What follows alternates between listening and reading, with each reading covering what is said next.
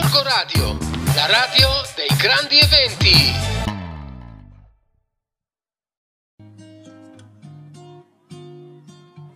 Buongiorno viaggiatori eh, da Rossella di Family Planet. So che eh, molti di voi magari stavano proprio aspettando eh, questa puntata per scoprire l'itinerario di eh, Lanzarote con i bambini, itinerario di una settimana, perché appunto la settimana precedente abbiamo proprio parlato dei consigli in generale su come organizzare un viaggio alle Canarie. Allora, innanzitutto eh, vi dicevo che abbiamo soggiornato nel nostro albergo che si chiamava Tropical Island eh, ed era situato in questa zona tranquilla di Playa Bianca a sud dell'isola. Eh, un'ottima scelta proprio perché non era una zona ventosa e ci sono spiagge perfette per i bambini. Eh, una volta quindi fatto il check-in il primo giorno eh, ci siamo eh, diretti verso la spiaggia di Playa Dorada, sabbia finissima, mare cristallino eh, e servizi come bar e ristorante. Chiaramente abbiamo subito mangiato un'ottima paella valenziana eh, a un prezzo anche abbastanza interessante. Un'alternativa a Playa Dorada è anche Playa Flamingo, eh, dovrete però prendere la macchina e guidare per qualche chilometro.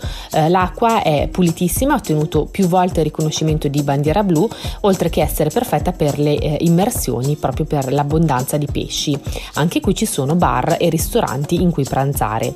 Eh, un'altra cosa poi da fare è un giro serale sul lungomare al porto di Marina Rubicon, piena di locali carini, ristoranti e negozi per lo shopping. È da qui, quindi da questa zona, che partono poi i traghetti per andare sull'isola di Fuerteventura eh, se volete poi eh, fare appunto una gita in giornata. Il giorno due invece abbiamo visitato il mercato di Teguise eh, e la Valle della Geria. La Valle della Geria è un punto di passaggio, essendo più o meno a metà dell'isola, quindi potrete passarci spesso.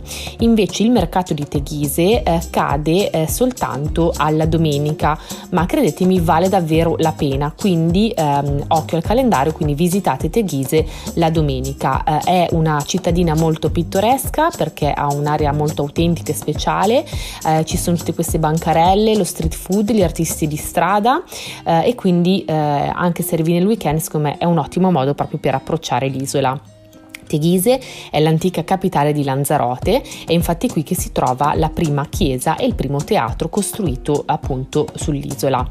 Essendo visitata durante l'anno da circa due milioni di turisti, eh, confermandosi il mercato più grande delle Canarie, può essere magari un po' affollata anche in inverno, eh, quindi ecco non ti sorprendere del parcheggio a pagamento, eh, che però comunque si tratta di due euro per tutto il giorno. Eh, nella piazza principale poi c'è anche un bellissimo parco giochi. Abbiamo mangiato il pollo e la paella mentre ascoltavamo appunto gli artisti di strada, quindi davvero una bellissima eh, atmosfera. Da Teguise poi si può anche eh, andare in una delle spiagge vicine eh, che si chiama Playa Famara, eh, anche se dovete sapere che c'è molto vento, è una delle spiagge infatti più ventose e eh, prese d'assalto infatti dalla, dagli amanti del surf e, da, e del kitesurf, però è comunque molto bella perché ci sono queste dune di sabbia, quindi si, si possono anche fare delle foto molto pittoresche. Stra- sulla strada del ritorno poi ci siamo diretti verso la Valle della Geria, che è uno dei luoghi più caratteristici di tutto Lanzarote.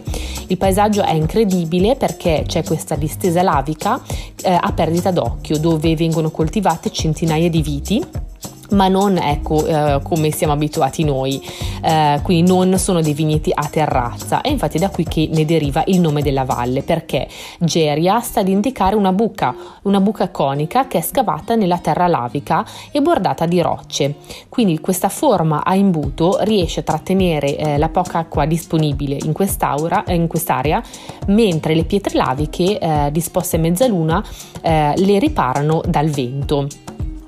Ancora infatti ci eh, siamo stupiti di come siano riusciti a coltivare le viti in questa ghiaia vulcanica, ma eh, in ogni caso ne derivano degli ottimi vini. Infatti in questa zona eh, è mh, caratteristica per il Malvasia, che è diventato poi famoso in tutta Europa. Ci sono infatti tantissime cantine qui intorno, quindi dove potete andare e fare un'ottima eh, degustazione appunto di Malvasia. Il giorno tre eh, è stato un giorno meraviglioso perché eh, abbiamo eh, visitato il famoso Lago Verde di eh, Lanzarote, eh, ma prima di arrivarci abbiamo eh, percorso una strada eh, che eh, non dovete perdere, eh, una strada bellissima, panoramica, eh, dove c- vedrete i colori eh, contrastanti della costa lavica e dell'azzurro del mare, e un punto par- di particolare bellezza è quello chiamato Los Hervideros, dove sono presenti diverse grotte scavate nella lava e una sorta di balcone naturale da cui ammirare l'oceano. Eh, quindi anche per chi ama la fotografia è il posto perfetto per immortalare proprio le onde del mare che si infrangono eh, sugli scogli. Chiaramente prestate sempre molta attenzione ai bambini, perché non ci sono queste grandi eh, rinchiere, quindi occhio sempre, bambini per mano. Abbiamo poi quindi proseguito eh, verso il Lago Verde, eh, quindi dovete impostare sul navigatore direttamente Lago Verde e El Golfo. Vi troverete quindi in un parcheggio libero e in pochi minuti di camminata eh, vi porta direttamente ad ammirare questo famoso lago. La camminata è molto semplice, ma non è adatta ai passeggini, quindi meglio zaino o marsupio.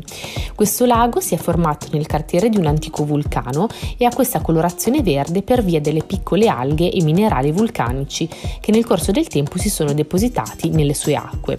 Tutto il paesaggio intorno è incredibile, con delle rocce rossastre, la sua spiaggia lavica e sassosa, e le onde dell'oceano lo, rendo, lo rendono proprio un posto magico.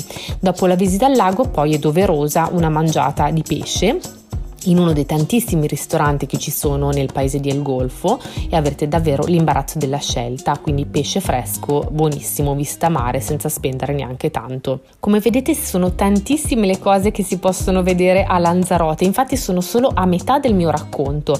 La prossima volta vi parlerò eh, della eh, seconda parte del nostro viaggio, della nostra seconda settimana, e in particolare vi parlerò eh, diciamo delle, delle opere di questo artista, ovvero César Manrique, che ha dato proprio un'impronta molto particolare a tutta l'isola. Quindi noi ci risentiamo la prossima settimana, non mancate, con Rossella di Family Planet. A presto, viaggiatori! Burgo Radio, la radio dei grandi eventi.